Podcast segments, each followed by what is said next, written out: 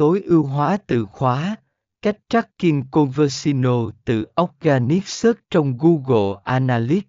Phần 93 Cài đặt Google Analytics để tracking conversino từ Organic Search 1. Bước 1. Liên kết trang web với Google Analytics để theo dõi conversino từ Organic Search bạn cần đảm bảo rằng trang web của bạn đã được liên kết với tài khoản Google Analytics của bạn. Nếu bạn chưa làm điều này, hãy thực hiện các bước sau. Đăng nhập vào tài khoản Google Analytics. Trước tiên, bạn cần đăng nhập vào tài khoản Google Analytics của mình.